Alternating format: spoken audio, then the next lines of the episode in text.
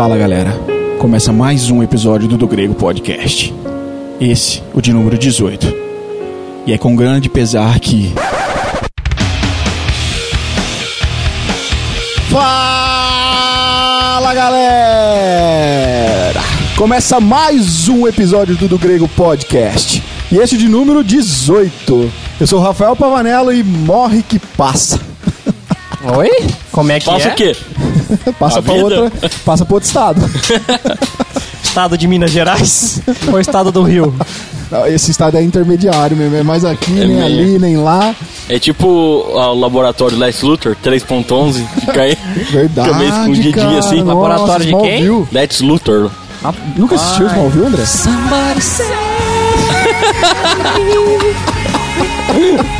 É verdade, ele parava no 3.11, É cara. 3.11. É. Esse eu não lembro. Aí foi o único episódio que eu vi de Smallville. Não, é 13.1, acho que eu tô enganado. 13? Não sei. Bom, não sei. Fala nos comentários aí, pessoal. Meu nome é Jean Lobato e se você discorda de nós, o único jeito é morrer pra saber. Meu, mas discorda do quê? Ai, muito. Do que não vai falar agora. Você me lembrou agora o Flávio Morgenstern, cara. Foi de lá mesmo que eu copiei. Ai, ai.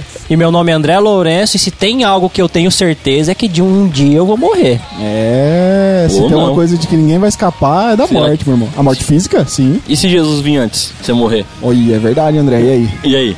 Uh, rapaz, será que Jesus vai vir antes? Já não tô mais convicto agora. Então já, pode, fui- ser que, já perdi minha convicção. pode ser que você não morra, então. É isso aí, pessoal. Como vocês podem ver aí, o nosso título hoje é Morri. E agora? E aí, André? E agora? Rapaz, agora? não sei, velho. Pera, aí, Segundo deixa eu- pera deixa eu morrer rapidinho aqui. Ninguém voltou pra contar, né? A não ser Jesus, né? Jesus morreu Jesus- e voltou, é verdade. É, Jesus então. contou pra gente. Cara, Jesus poderia ter feito uma sistemática de Ele como podia é, feito né? detalhe, né, cara? Criado uma história. É, Jesus no paraíso, como era, né? Mas nós temos aí alguns resquícios na Bíblia, né, que nos leva a interpretar como que pode ser a vida após a morte, e a gente vai falar disso do episódio. Mas antes, vamos lá para os nossos recados.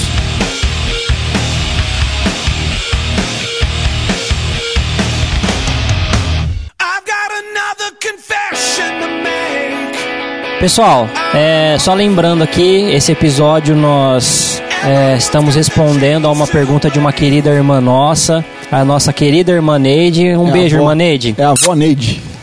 É, ela pediu uma sugestão de tema para onde vamos após a morte e é isso que nós vamos falar hoje. Então nós queremos lembrar vocês, queridos ouvintes, que a nossa, a nossa enquete continua lá na nossa página do Facebook, pedindo para que vocês deem os- o tema que vocês querem ouvir que o do grego grave. Nós temos mais, eu acho que um ou dois temas após esse e nós queríamos que vocês falassem mais, que eles dessem outros temas para a gente poder discutir e ver, é, saber o que gravar ou quando vamos gravar outros novos temas. Se eu não me engano, o, o outro tema que nós temos lá sugerido é com relação ao 666, né? Sim. Tem um lá do Yom Kippur, mas não sei se dá pra gravar sobre isso, Yom não. Kippur, é o dia da expiação? Não sei. É.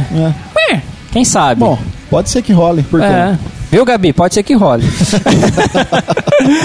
É, mas então, nossa enquete continua lá disponível. Por favor, deixe um tema sugerido. Mas o mês que vem nós já temos um tema que não faz parte da enquete. Vou dar uma dica, Um posso? tema misterioso. Deixa eu dar uma dica? Não, Jean, Uma pode falar. dica. Não. Só ia falar que ele era gordinho, barbudo e usou roupa vermelha. Ô, louco, cara. Fala Quem não. que é esse daí? É um super-herói? Não sei. Superman é, Então, Esse é nós vamos fumante? falar. É, eu acho que esse é. Vai fumar um cachimbo da paz.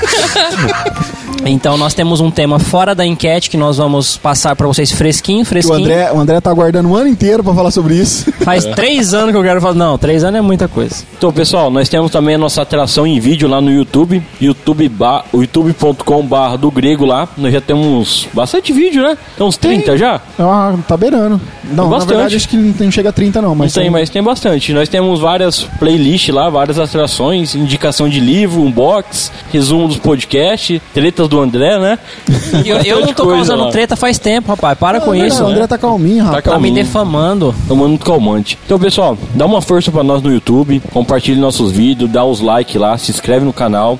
Um outro recado aqui que eu gostaria de passar é que em breve nosso Alan Almeida estará de volta. Eu sou Alan Almeida. Ele tá de férias aqui. O Alan tá tirando o ano sabático dele. Rapaz, ele, eu acho que ele foi, pra, ele foi pra praia, não foi? Só pode, velho. É um Você que tá sentindo mistério. falta do Alan Almeida, fique tranquilo. Em breve ele já estará de volta conosco aqui na É, nossa ele não saiu do projeto, pessoal. Exatamente. Do restante, acho que é isso. Mais algum recado aí, pessoal? Acho que não, né? Não, de Não. boa. Não. A gente queria agradecer, né, a audiência que o pessoal tem dado pra gente aí. Nossos cinco ouvintes. Nossos 14 ouvintes aí, assíduos. Não, agora é certo. A gente quer agradecer vocês que têm se inscrito lá no nosso canal, têm acompanhado nossos vídeos no YouTube, têm acompanhado nossos podcasts aqui. Pra gente é, é um prazer muito grande, né? O objetivo nosso realmente é esse, que a mensagem do evangelho chegue um pouco mais longe aí através da internet. A gente sabe que tem muita gente fazendo isso, mas talvez o público que outros alcançam, a gente não consegue alcançar, mas talvez o nosso público é só a gente também, né? Que vai conseguir alcançar. Então, a gente tá fazendo aí um trabalho de formiguinha, né? Podemos dizer isso daí. É bem devagar mesmo, mas estamos fazendo algo, estamos gostando muito da experiência e com certeza o nome do nosso Senhor Jesus Cristo está sendo glorificado em tudo isso. Eu quero dar um salve aqui pro Ed do PADD, né? Pelo amor de Deus, o podcast também PADD. O Ed que é um, ex- um, um ouvinte assíduo nosso, cara. Ele ouve Comenta todos, todos, come, comenta todos os podcasts todos podcasts, ele é ele é Valeu, hein. Ed? Ô, abraço, cara. Então você que está nos ouvindo, seja como o Ed. Vai lá, ouça e comente. Seja Isso. para fazer sua crítica, seja para fazer uma sugestão, seja lá o que você quiser comentar, comente. Só não vai xingar a gente, não, tá, galera? É, não xinga não. Escreve bom lá, já tá bom. Trate a gente com carinho. Você quer xingar? Então você manda um e-mail para É, aí aí você pode xingar à vontade. Só não pode depois postar na internet nossa resposta, hein? Zoeira, pessoal. Pessoal, então vamos lá pro nosso 18º episódio.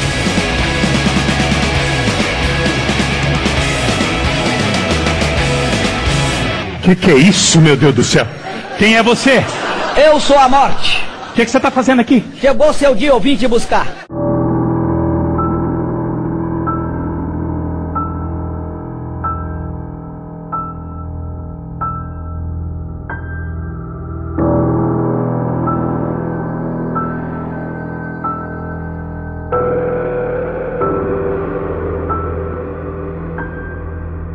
Bom, André, morri.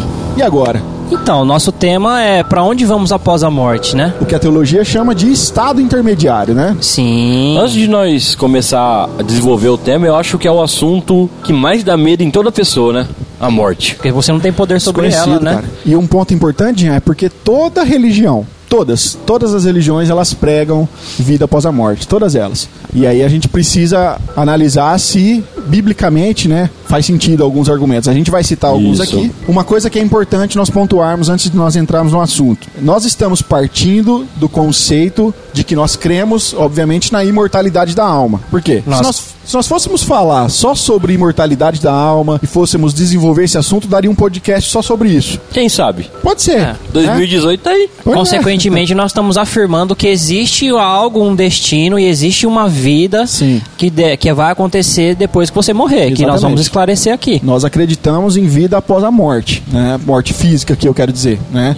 Então nós já estamos partindo desse ponto do episódio, tá? Nós não vamos aqui discutir porque, obviamente, nós temos pessoas que talvez não são pessoas que seguem nenhuma religião, né? Pessoas que não acreditam em nenhuma religião, que obviamente não acreditam em vida eterna, acreditam que após a morte acabou, é ponto final. E então nós não vamos discutir esse ponto anterior, nós vamos partir da ideia de que nós acreditamos na vida eterna. Porque tirando, da, tirando a questão da brincadeira do início do episódio, se tem uma coisa que todo, todo ser humano pode ter certeza do que vai acontecer com ele é morrer. Sim, isso é Isso é uma verdade já que não, não, não tem como ser é contrariada, né? A filosofia vem há anos e anos estudando, né, para entender o que é a verdade, o que é o conhecimento. Mas se tem algo que é uma verdade explícita que ninguém vai fugir disso é a morte. Eu acho que tanto a filosofia, a religião e a ciência não tem como discordar disso, né? Não, isso não. É, eu acho importante, antes da gente entrar, né, André, nos pontos é, que a gente vai defender aqui biblicamente, importante falarmos das outras religiões. Dentre aquelas, obviamente, não vamos falar todas, mas aquelas que são as maiores religiões no Brasil, por exemplo. Aquelas que dá pra encontrar em qualquer cidade, né? Isso, e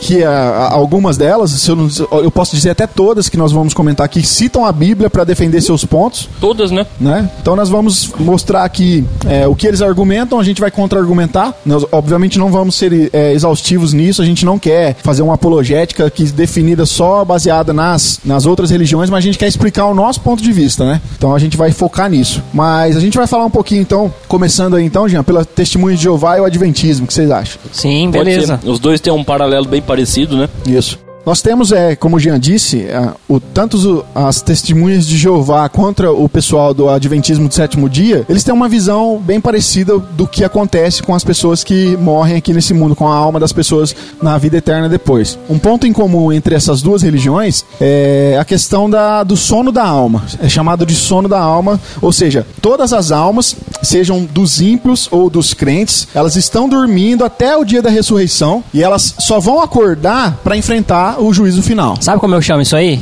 Ah. Stand-by. É.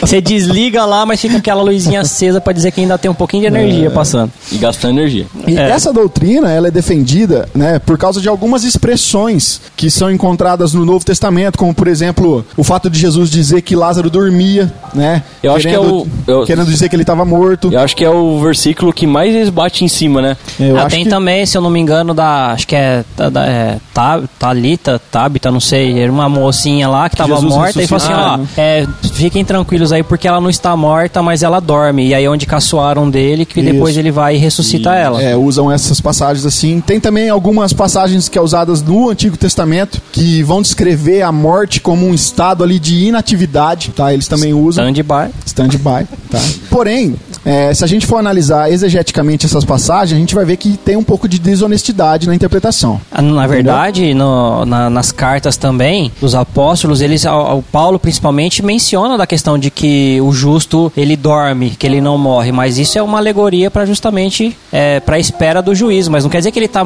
dormindo literalmente, a sua alma dorme literalmente. É só para dar uma diferença entre a questão da condição do justo após a morte e da condição do ímpio. Isso. Até porque, se nós formos defender esse ponto de vista, a gente vai se contradizer com o próprio ensino de Jesus, E de próprio Paulo. que nós vamos falar aqui mais pra frente, tá? Que que é isso, meu Deus do céu? Quem é você? Eu sou a morte. O que, que você está fazendo aqui? Chegou seu dia, eu vim te buscar. Por exemplo, olha, eu quero citar um exemplo aqui do Adventismo mesmo. O Adventismo tem um livro que chama Nisto Cremos, que é uma espécie de sistemática do Adventista, né? Ali está desenvolvida toda a teologia dele de forma sistematizada e tal. E lá na página 467 desse livro, que chama Nisto Cremos, está escrito assim, ó: A representação bíblica da morte como sono caracteriza muito bem a sua natureza, conforme demonstram as seguintes comparações. E aí ele diz o seguinte: Aqueles que dormem estão inconscientes. E ele se baseia no, na, no, no livro de Eclesiastes, no capítulo 9, versículo 5, que está escrito assim: ó, Os mortos não sabem coisa nenhuma. Tá? Esse é, é o versículo base para eles argumentar. Mas, se a gente for olhar o contexto dessa passagem, ela vai nos mostrar que o autor de Eclesiastes ali, ele tá falando, na verdade, da relação dos mortos com a vida terrena, e não sobre o estado da alma após a morte, tá? É claro que o morto não sabe de nada, poxa, tá A- morto. A, condição de não saber de nada é não sabe de nada, não pode fazer nada, né? Exatamente, não pode fazer nada, ele está morto, o corpo está morto ali, não pode, né? Então ele está se referindo ali à relação do corpo com a existência terrena, tá? Não está falando do que acontece depois da morte, não é isso que o autor do Eclesiastes está dizendo, segundo o contexto, tá? A pessoa que morre, né, o corpo dela ela não tem mais relação nenhuma com esse mundo. É basicamente isso que o autor do Eclesiastes está querendo dizer. Tanto que no próprio livro do, do Eclesiastes, no final, lá no capítulo 12, no verso 7, ele diz que o, e o pó volte à terra, como era, e o espírito volta a Deus que o deu. Tá? O próprio Eclesiastes já quebra essa ideia, quando ele está falando realmente de uma questão pós-morte espiritual, e aqui nesse versículo que é usado para defender o sono da alma, que exegeticamente não faz sentido. Já falo, velho. Salomão tava doidinho, doidinho quando escreveu Eclesiastes. Só pode. Uma outra passagem também que está no mesmo livro, na mesma página também, nisto cremos, na página 467, citando Salmo 115, no verso 17, onde está escrito que os mortos não louvam ao Senhor. E aí, novamente, aqui a expressão não deixa de ser com relação ao corpo, tá? É preciso que seja entendido assim. O texto, ele mostra que é uma perspectiva ali do mundo, a perspectiva de vida do autor que está escrevendo.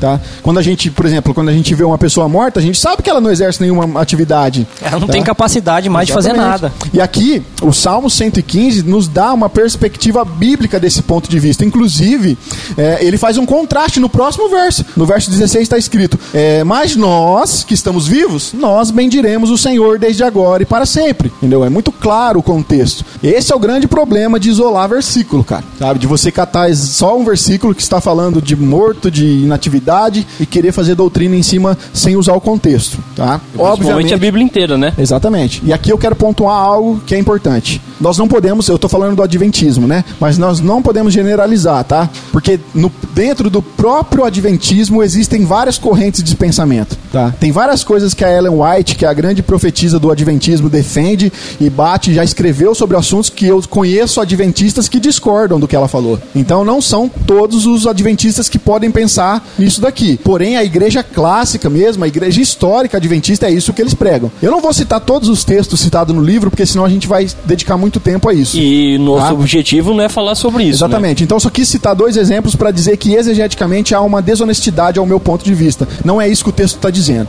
Que que é isso, meu Deus do céu? Quem é você? Eu sou a morte. O que, que você tá fazendo aqui? Chegou seu dia, eu vim te buscar. Vou falar agora sobre o Jeová, que tem um entendimento praticamente quase igual aos adventistas, né? Ele até cita os mesmos versículos que o Rafael leu. Eu vou ler sobre um livro que chama O que a Bíblia realmente ensina. É um livrinho que eles dão para as pessoas conhecer mais sobre a religião deles. Se vocês quiserem esse livrinho, é só ir naqueles pontos onde o pessoal fica com um carrinho lá cheio de papel. Você pode pedir que eles dão para você de graça. Você que é de Penápolis aí, ó. Você pode terça-feira de manhã ali em frente à especialidade, o pessoal tá ali.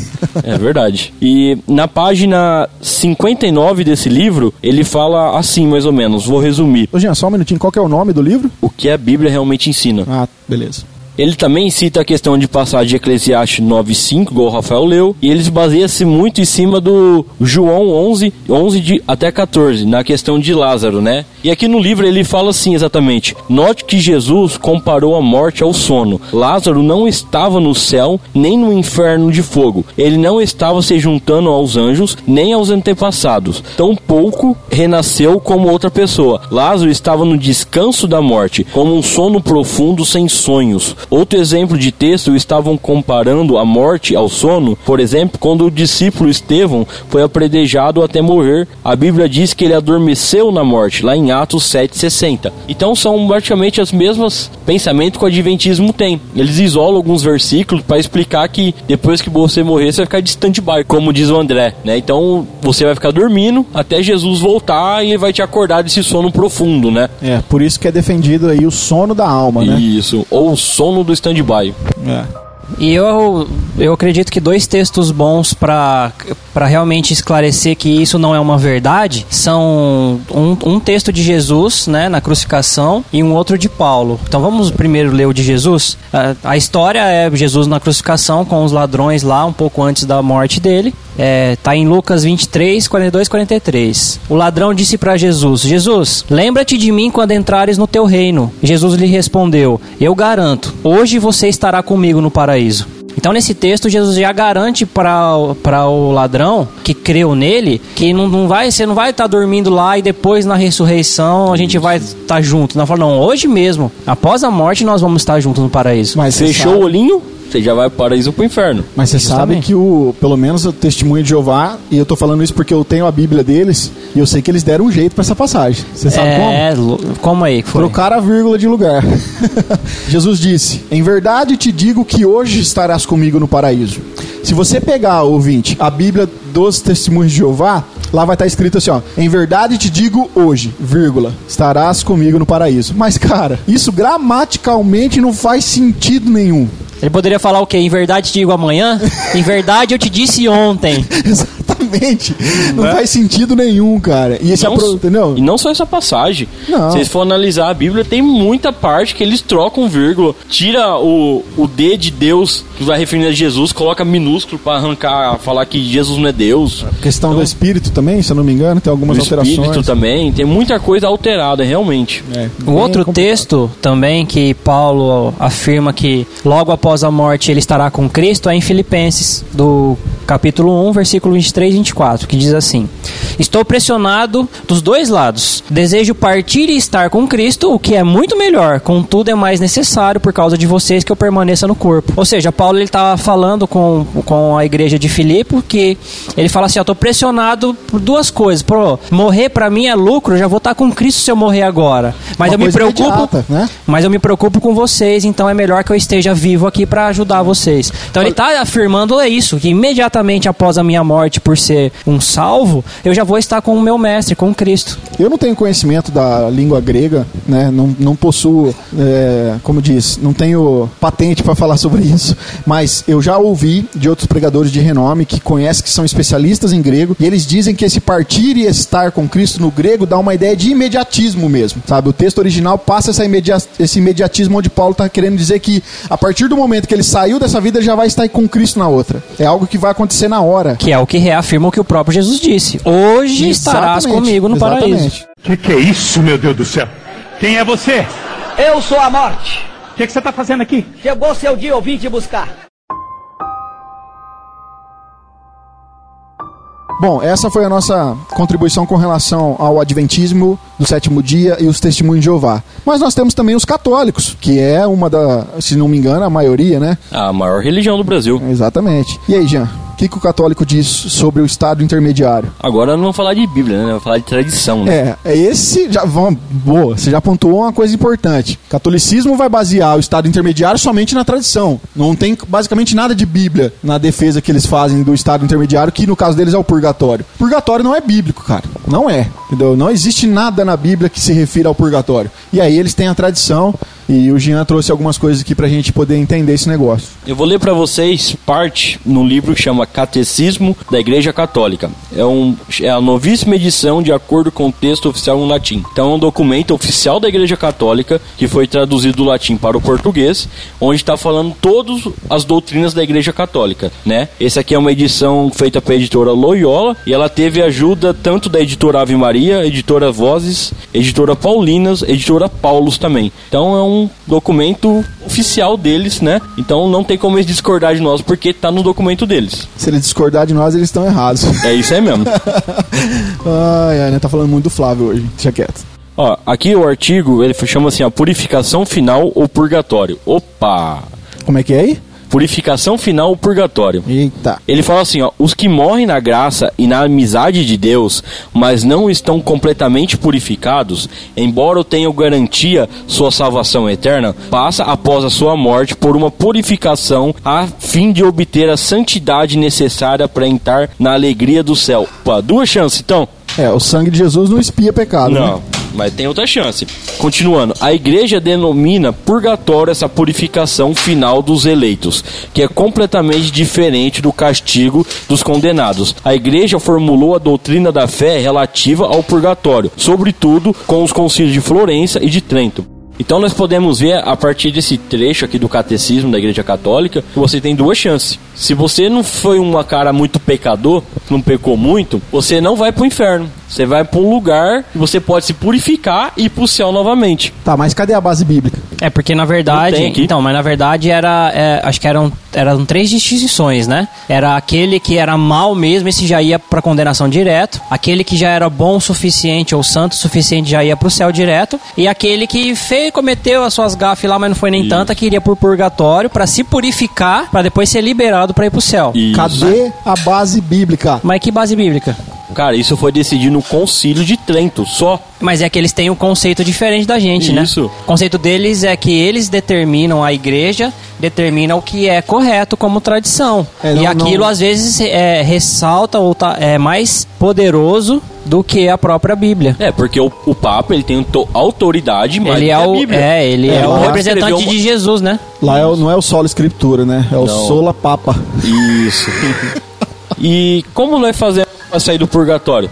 Alguém vai ter que pôr dinheiro nessa treta aí. Então, Hoje a Igreja Católica não, não chama mais a indulgência como pagar, mas sim formas espirituais. Aqui fala assim, ó: a indulgência é a remissão diante de Deus da pena temporal devida pelos pecados, já perdoados quanto à culpa. O fiel, bem disposto, obtém essa remissão em determinadas condições pela intervenção da igreja que, como dispensadora da redenção, distribui e aplica por sua autoridade o tesouro das santificações, isto é, dos méritos de Cristo e dos santos. A indulgência é parcial ou plenária, conforme liberar parcial ou totalmente da pena devidos pelos pecados. Como se fosse assim, tu paga e aí já libera ou paga uma parte, parte- tirar um tempinho. Um tempinho, então são essas duas coisas. Cara, é, você vê, né? Como eu tava brincando aqui, mas é, é uma doutrina que não tem nenhum respaldo bíblico, né? Não. E, na verdade, isso aí foi uma formulação humana que no passado serviu aos interesses da igreja. As indulgências, ela nasce num contexto onde a igreja estava ali precisando de dinheiro para construir a Basílica de São Pedro. né? Então você vê que é uma formulação totalmente humana, cara. Não. Não tem respaldo bíblico. E você pode ver que para você obter a indulgência é através da igreja. Então a igreja ela tem o poder de dar salvação para você. A igreja, o homem, o próprio homem pode te dar salvação. Não é Cristo que nós estamos falando, está falando igreja. Olha, na boa, pra mim isso é heresia. Claro que é. Eu já classifico na, no, no- no- na, na seção de heresias já. O sono da alma é mais fácil de, de acreditar do que nisso. Pega, Pois é. eles têm a suposta base bíblica deles lá, que É. a gente não concorda, mas. Entendeu? Já o catolicismo nem base bíblica tem. Então é tudo em cima da tradição. E a gente sabe que não é isso e nós realmente é, cremos no que a Bíblia ensina. E aí eu peguei só dois textos para combater esse tipo de. para provar que esse tipo de ensinamento não é correto, né? Um tá lá em 1 João 1,7 que diz assim: Se porém andarmos na luz, como ele está na luz, temos comunhão uns com os outros e o sangue de Jesus, seu filho, nos purifica de todo pecado. Então a gente não precisa passar por um processo de purificação pós-morte, porque em vida nós crendo em Jesus e andamos na luz como Jesus na luz está, o sangue dele, do sangue precioso que foi derramado na cruz, nos purifica do nosso pecado. Só para que não haja uma interpretação errada dos nossos ouvintes, não é porque você vai andar na luz que o sangue purifica, tá?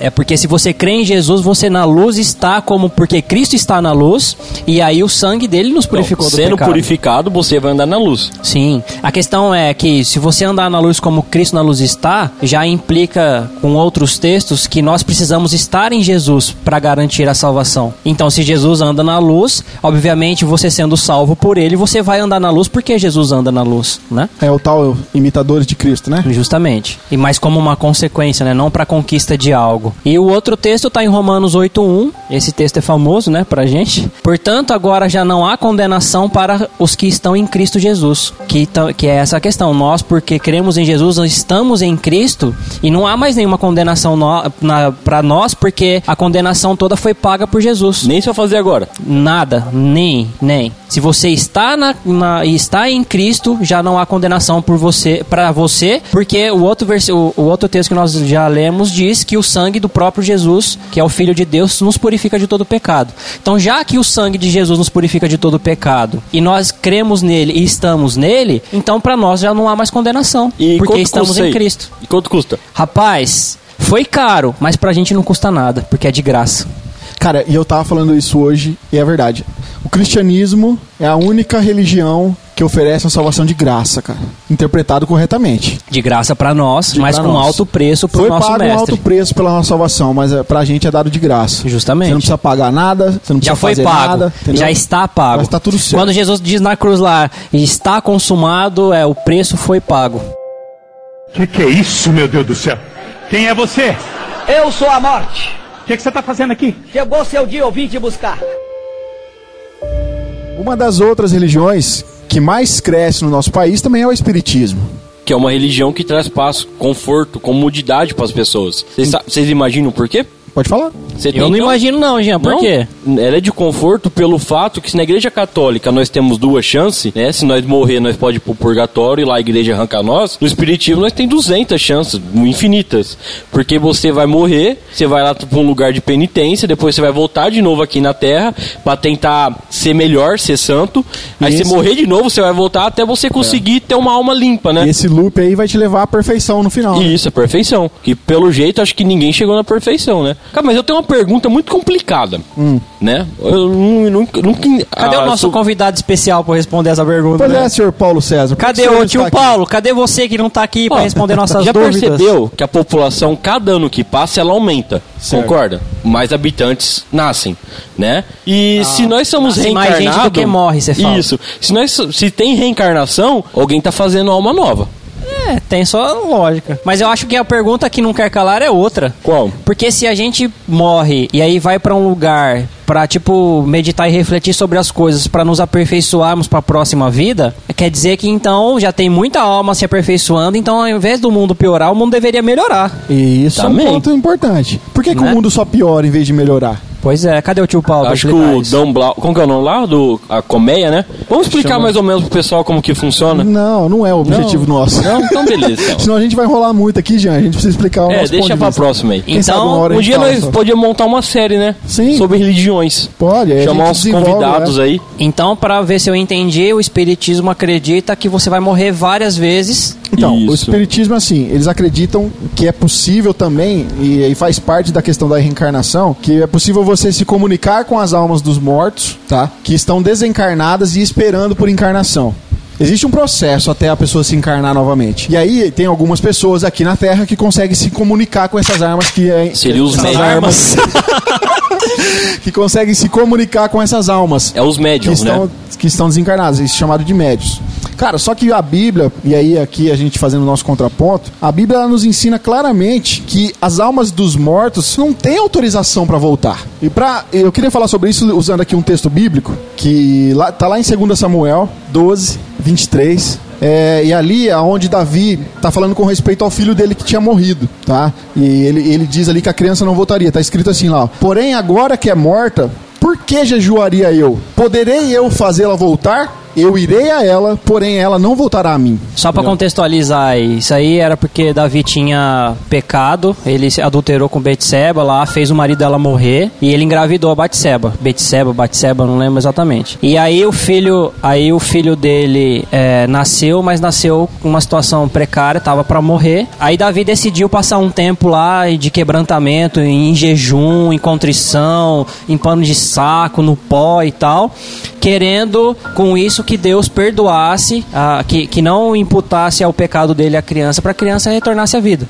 E aí depois, quando o filho já morre, Davi ele entende que ele não tem mais o que fazer para trazer o filho de volta à vida. Isso, o então ele não precisa mais, porque era assim, o povo fala assim, rei, o senhor precisa comer e não sei o que, e ele não queria nem nada saber. Quando chega a notícia para ele de que o filho morreu, ele já volta à vida dele normal, a comer e os afazeres dele numa boa, porque ele entende Porque que acabou. não tem o que fazer Isso, mais após a ele- morte. A ideia é de que o espírito não vai voltar. Eles, e Davi, obviamente inspirado por Deus aqui, teve esse entendimento.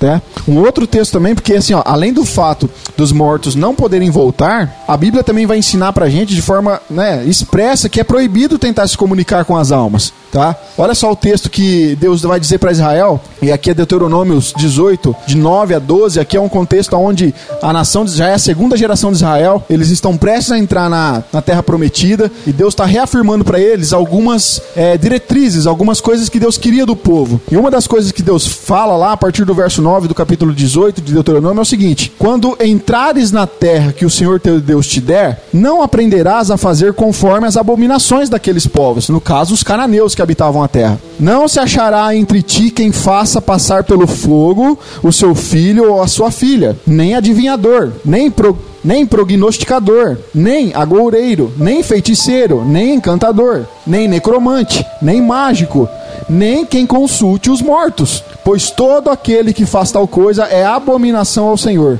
E por essas abominações o Senhor teu Deus os lança de diante de ti. Ou seja, Deus proíbe expressamente a consulta dos mortos, de você se consultar com os mortos. Então, o que a gente vê aqui é que todas todas as- essas crenças elas mostram que a vida após a morte é algo que todos levam a sério, né? Todas essas religiões falam sobre isso. Porém, o que importa para nós aqui é entender o ensino bíblico a respeito desse assunto, né? Sobre o lugar para onde as almas dos mortos vão. E a Bíblia, pessoal, ela tem ensino suficiente para que a gente entenda aonde vai a alma depois da morte. E outra, um texto também que eu separei aqui, já que a gente tava, começou a falar da questão de que a gente, que, que o espírita crê que você pode morrer várias vezes, né? Em- Reencarna e se aperfeiçoa e tal, tal, tal. A Bíblia diz em Hebreus 9, 27 e 28 o seguinte: Da mesma forma como o homem está destinado a morrer uma só vez e depois disso enfrentar o juízo, assim também Cristo foi oferecido em sacrifício uma única vez para tirar os pecados de muitos. E aparecerá segunda vez, não para tirar o pecado, mas para trazer salvação ao que os aguardam.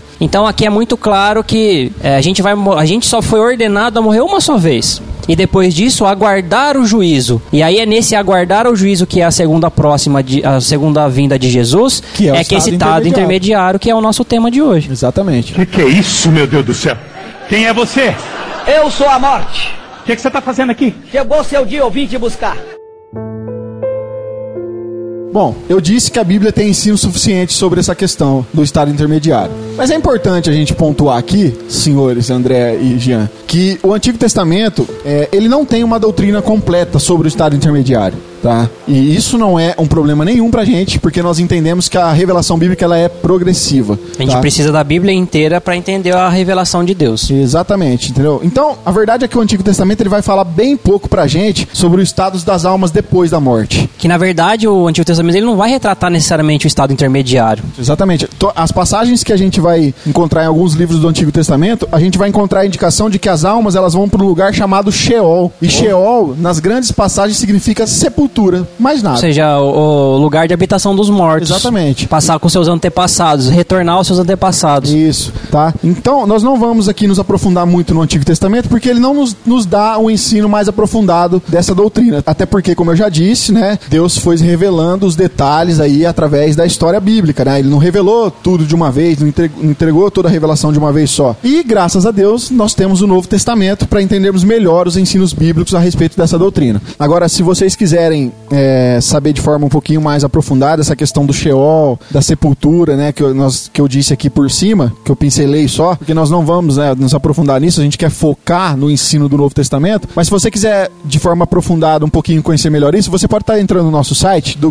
grego.com, e você tem a seção de textos lá. Lá eu vou estar publicando para vocês um texto, ou talvez vários textos, que vão ensinar de forma mais aprofundada essa visão da morte no Antigo Testamento, como que o povo israelita enxergava isso lá, beleza? Então, se o Antigo Testamento ele usa a palavra Sheol para definir o lugar dos mortos, o Novo Testamento vai usar a palavra Hades. E aí, como que a gente entende essa questão do Hades? Vamos falar um pouquinho de mitologia grega. É claro que por ca... o. Sheol é por causa do hebraico e o Hades por causa do Isso, grego, é né? uma Só palavra- para esclarecer. É palavra grega, Hades, exatamente. Quem nunca ouviu nenhum nada falar sobre o Hades, né? Sobre, sobre o... Isso, que nunca assistiu Hércules. Nunca tomou suco Hades? não, suco não. É. É a... Poxa vida. É, ó, só lembrando que Hades é com H, tá? Os, o Hades, né? O Hades, que é o suco, é. Dentro do pensamento grego havia um lugar para onde íamos todos os mortos, o Hades. Esse era dividido em dois setores: o Elísio, para onde ia todos os bons, vamos colocar que seria o céu, e o Tártaro, para onde ia todos os maus, seria o inferno. Peraí, então o Tártaro era o lugar de punição e o Elísios era o lugar de recompensa. Isso. Então a palavra Hades ela significa esses dois lugares. Na mitologia Mitologia- grega. Isso, na certo? mitologia grega. Tá. Essa ideia greco-pagã ela é razoavelmente coerente, pois pelo menos os maus iam para um lugar chamado inferno, que é nas traduções como Tártaro, e os bons iam para o paraíso, que é a sua tradução Elísio. Isso seria mitologia grega, né? Agora, o catolicismo, ele quis enfiar mais um negócio aí dentro. Né? Acho legal nós explicar isso, porque talvez nós já falou sobre o purgatório, né? E eles acreditavam que na teologia católica esse lugar é para onde vão os mortos que não são salvos. Esse lugar fica nas bordas do inferno e do purgatório. Todavia, não se deve ser confundida com eles. O limbus patrum, segundo a teologia católica, não é um lugar de tormento. É o seio de Abraão, a qual Cristo se refere na parábola do rico e do Lázaro. Olha, difícil. Porque Mais o um- Talmud, que é uma espécie de teologia sistemática aí dos judeus, não fala que o seio de Abraão é isso aí, não. Não, é mais uma heresia, Mas né? aí nós estamos falando de que é um pensamento grego lá e depois é um pensamento, ele introduziu o pensamento católico. Isso. Mas o pessoal do catolicismo tá difícil, cara. Pô, mas beleza. que é o quê? Mas beleza. É. E assim, não só essa questão do limbus patrum, mas também a questão do purgatório que a gente falou aqui. Olha, se você que está nos ouvindo é católico, sinceridade, com sinceridade mesmo, explica pra gente qual que é o fundamento da crença. Porque se não é a base bíblica, né? A gente tem dificuldade de entender. Então corre aqui nos comentários, explica pra gente é, qual que é a fundamentação do purgatório e qual que é a fundamentação de falar que o seio de Abraão é o limbus patrum. Então, Rafa, é porque isso não é ensinado na igreja. Tipo assim, eu era católico antes e nunca aprendi sobre isso. O próprio catecismo que nós fazemos na igreja católica não explica isso, são coisas escondidas. Eu vi cada material oficial deles. Não, tudo bem, mas pode ser que tenha algum ouvinte nosso que tenha acesso a esse material e talvez ele explique, ou um padre que estiver nos ouvindo, ou se o Papa, tá, tô brincando. Mas assim, por favor, nos dê uma fundamentação, a gente quer saber, tá? Então, pessoal, essa é a questão da mitologia grega da época, tá? Para vocês entenderem o que, que significa Hades. Isso. Só, Jean, que é muito difícil a gente encontrar essa ideia no Novo Testamento. É, porque no Novo Testamento, Hades também significa um lugar de punição, especificamente. Tá? Nós podemos ver que, por exemplo, o rico daquela história que Jesus contou lá em Lucas 16, e a gente vai trabalhar melhor esse texto daqui a pouco. é, ele fala, lá Jesus falou que o rico ele foi para o Hades.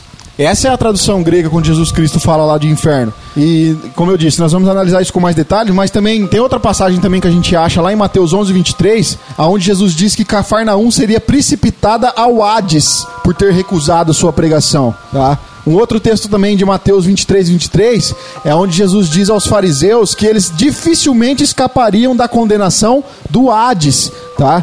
Então todas essas passagens aqui ditas por Jesus nos sugere que para o Novo Testamento o Hades ele é um lugar de punição, ou seja, é o inferno. Que que é isso, meu Deus do céu?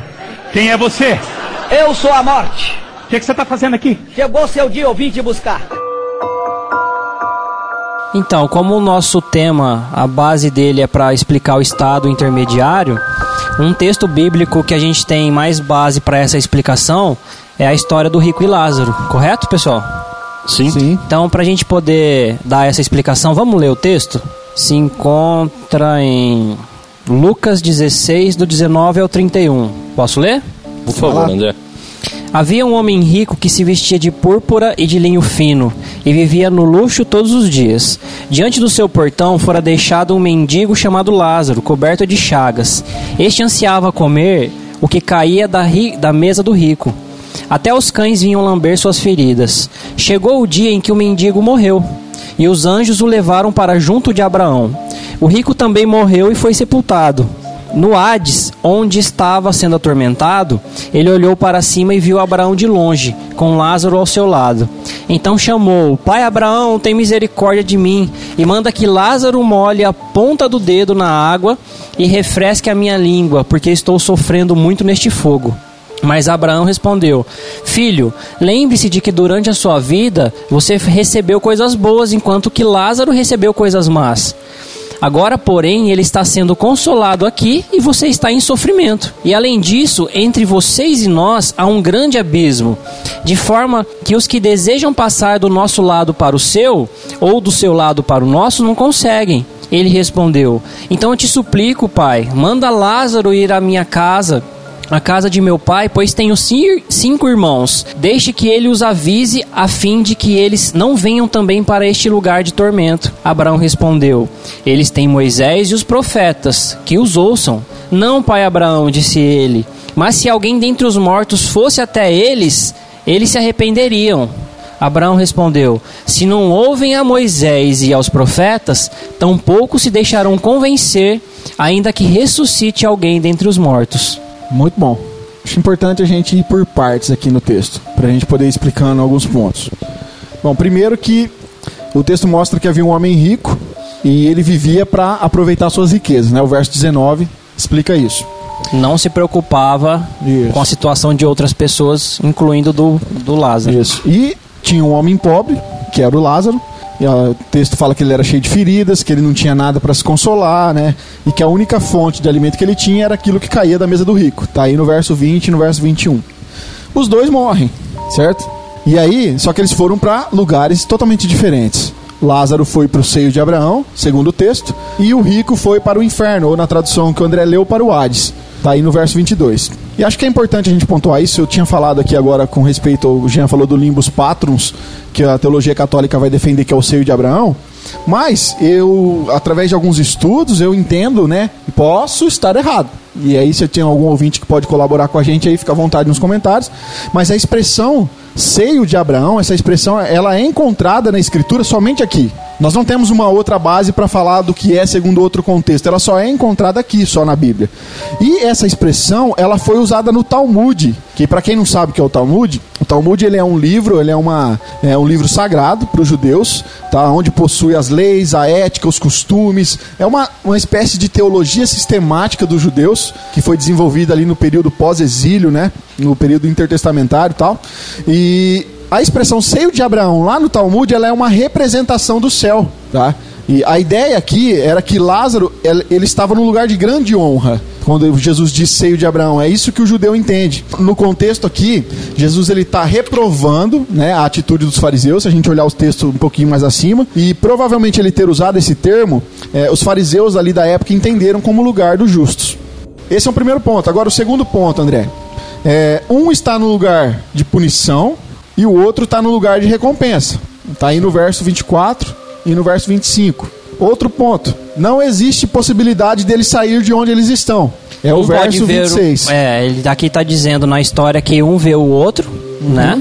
E um consegue, é, no caso, ah, o rico lá clamando a Abraão para que o Lázaro vá e ajude ele, porque o lugar que ele está é um lugar de tormento, um lugar de fogo. Isso. E ele quer simplesmente ser refrescado. Isso. E aí Abraão fala que não tem como. Não é, o texto fala, ó, é, Há uma separação entre que os nós. que querem passar daqui para vós outros não podem, nem os de lá passar para nós. Ou seja, eles não podem sair dos, do não lugar tem onde como, é eles um estão. abismo, não tem como passar, não tem caminho, é uma separação que não, não permite essa passagem de um lado para o outro. E um quarto ponto que a gente pode observar nessa passagem é que eles permaneceram num estado consciente e eles não podem voltar mais para a nossa existência, que é o verso 27 e 28. E, e, e se atente como esse texto sozinho ele já derruba a doutrina do sono da alma, porque eles não estão dormindo, eles estão num lugar consciente, inclusive consciente da sua vida como era aqui na terra. E a questão do purgatório também, porque eles já estão um no local de um no lugar de bênção, de recompensa, e o outro já está no lugar de punição. Então, tanto o sono da alma quanto o purgatório já cai por terra aqui só nessa explicação desse texto. Tanto que a, a, a questão de um morto não poder voltar à vida, né? Que ainda que, é, que o rico peça, eu, talvez o rico já imaginasse, bom, eu estou num lugar de tormento, eu não vou poder voltar para avisar os meus parentes, mas ah, já que ele está num lugar de consolo, já que Lázaro está num lugar de consolo, pai Abraão, manda ele, por favor, lá para ir para minha família para avisar, né? Para que eles não venham para o mesmo lugar que eu tô. Mas nem mesmo aqueles que estão no lugar no, que estão no paraíso, nem esses podem voltar. Sim. E um ponto interessante. Ou seja, morreu, acabou. Aí é só, aí é o texto de Hebreus que nós lemos. basta o homem morrer uma só uma vez. só vez e para aguardar o juízo. Isso, e eles aguardam, e como nós podemos ver aí no texto, é, só existem dois lugares, tá? Não existe, Jesus não citou um outro, um terceiro lugar ou uma outra possibilidade, tá? Só existe dois lugares, não existe um lugar entre o paraíso e um lugar entre o inferno que é a borda aí, julgada, por, por exemplo, na questão do catolicismo pelos Sim. patros, não existe isso. Então, é, com isso a gente pode é, entender que esse- existem os do- somente dois lugares após a morte, ok? Então, Os que a gente considera pode ser chamado de céu ou paraíso, como Jesus diz para o ladrão, que é esse lugar onde o justo vai aguardar o dia do juízo, né? E o lugar de condenação ou de inferno, como que foi o caso da história do rico, que é também já sofrendo em tormento, mas também aguardando o dia do juízo final, que ambos vão ser vão enfrentar o juízo de Deus e vão ser uns é, é, que vão partir para o reino de Deus, o reino para junto do Pai, e outros vão partir para a condenação do lago de fogo, que é um segundo inferno ou a destruição do primeiro já. Mas eu acho que esse a gente não precisa entrar no mérito dessa questão do, do juízo, né? Então, aqui o espiritismo, se a gente for observar, também já cai, porque os mortos, como a gente viu no texto, não está autorizado a voltar. Eles não têm autorização para sair de onde eles estão.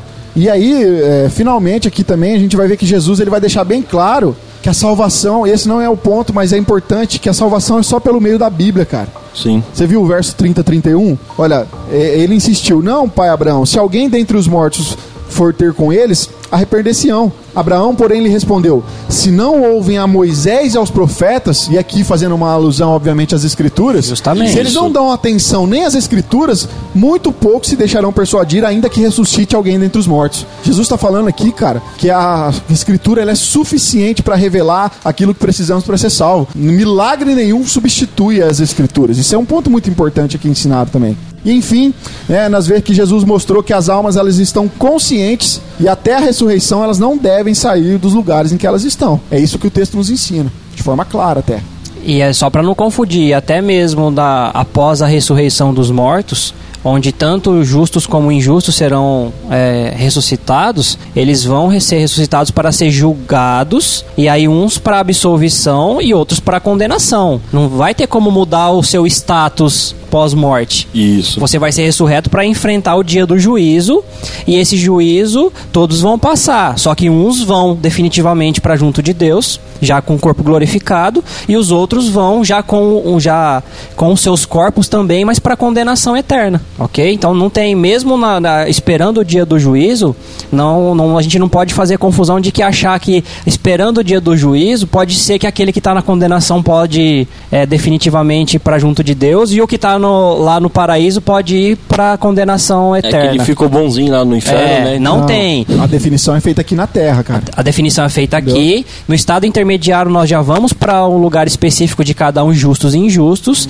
E no dia do juízo, todos vão ser julgados para que aqueles que são justos serem absolvidos e aqueles que são injustos serem definitivamente condenados. Que que é isso, meu Deus do céu? Quem é você? Eu sou a morte. O que, que você está fazendo aqui? Chegou seu dia, eu vim te buscar.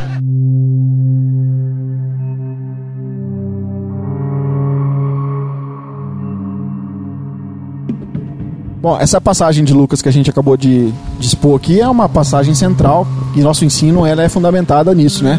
Mas eu queria citar alguns outros textos que nós temos aí textos pequenos, mas também na Bíblia, que nos dá essa ideia de que a partir do momento que nós morremos já estamos com Deus. O André mesmo já citou o texto de Filipenses, mas eu queria citar aqui um outro texto que está lá em 2 Coríntios, no capítulo 5, no verso 6 e até o 8, que diz assim, ó: Temos, portanto, sempre bom ânimo, sabendo que enquanto no corpo estamos ausentes do Senhor, visto que andamos por fé e não pelo que vemos. Entretanto, estamos em plena confiança, preferindo deixar o corpo e habitar com o Senhor. Paulo fazendo uma ideia justamente de que é preferível morrer e já estar com Deus. Novamente, no mesmo sentido que eu falei aqui aquela hora que o, que o André citou em Filipenses, essa ideia da construção feita no grego é deixar o corpo e habitar com o Senhor é uma coisa imediata. Sim. Tá? A ideia que nós podemos trazer é o seguinte: a hora que nós morremos aqui nessa vida, se somos salvos, já abrimos os olhos com Cristo, já estamos no paraíso. Tá?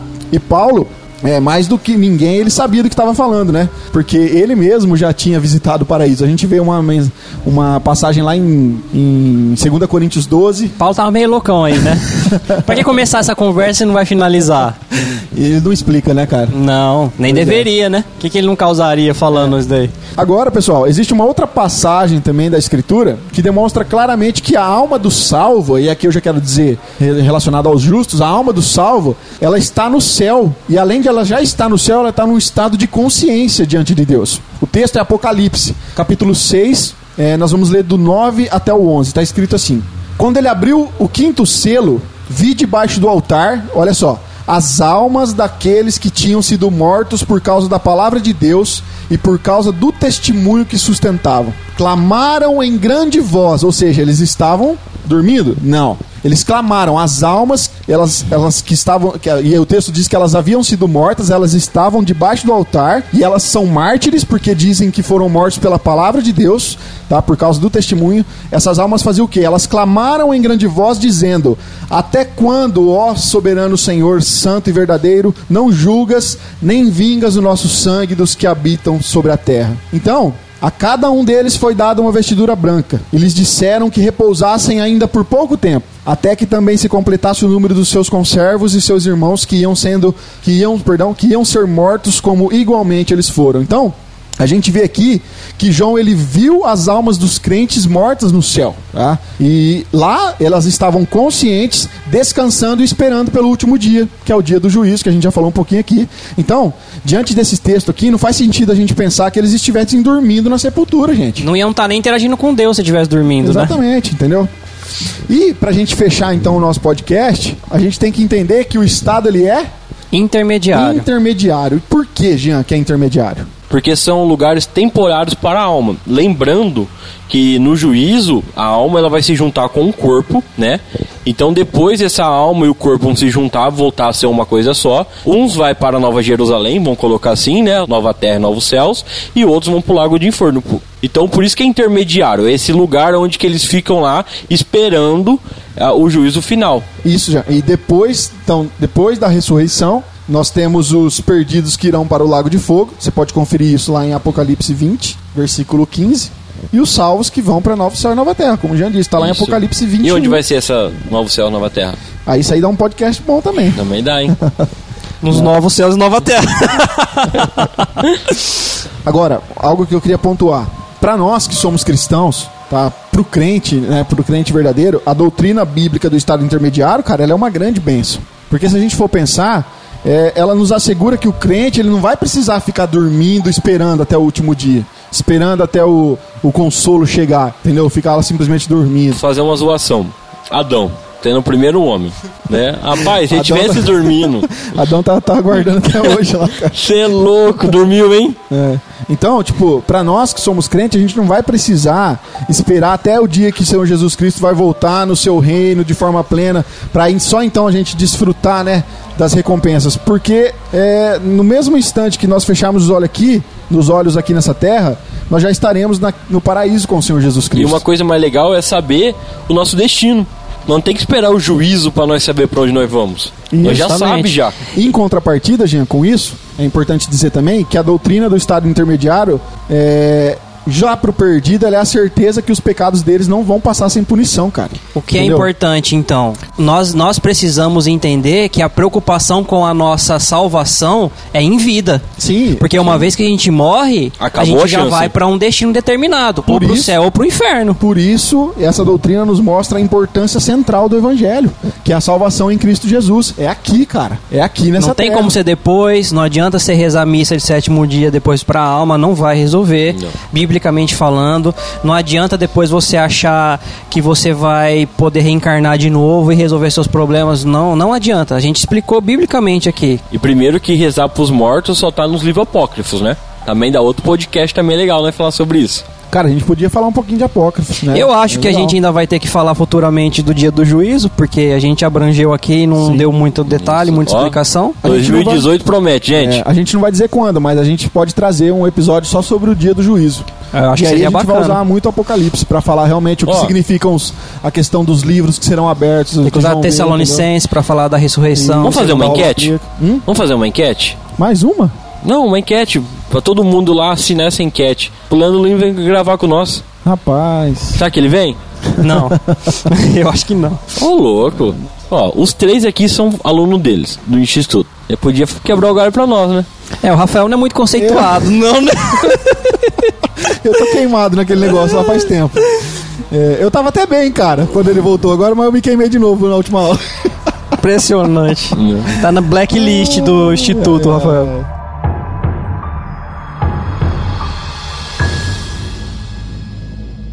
Que que é isso, meu Deus do céu?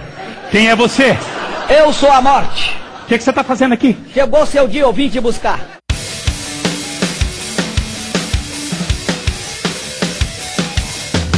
Bom, pessoal, é isso. Tá aí a nossa explicação sobre a questão do estado intermediário, né? E aí, o que, que você acha? O que, que você pensa? Você pensa diferente? Você tem conhecimento para agregar? Você tem críticas a fazer? Os comentários estão aí, né? Para você vir contribuir com o episódio, fazer suas críticas, fazer suas contribuições, fique à vontade.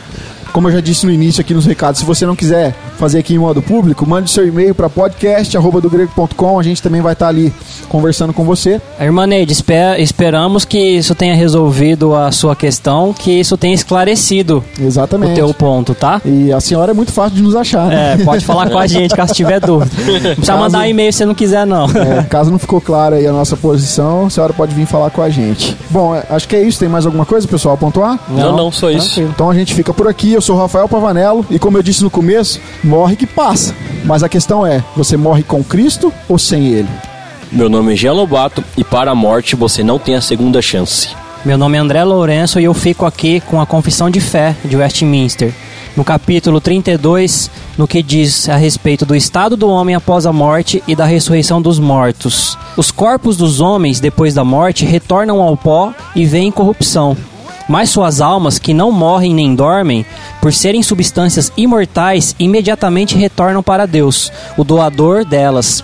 As almas dos santos, tendo sido aperfeiçoadas em santidade, são recebidas no mais alto dos céus, onde contemplam a face de Deus em luz e glória, aguardando a completa redenção dos seus corpos. E as almas dos ímpios são lançadas no inferno, onde permanecem em tormentos e em densas trevas, reservadas ao julgamento do grande dia. Além destes dois lugares, destinados às almas separadas dos corpos, a Bíblia não revela nenhum outro.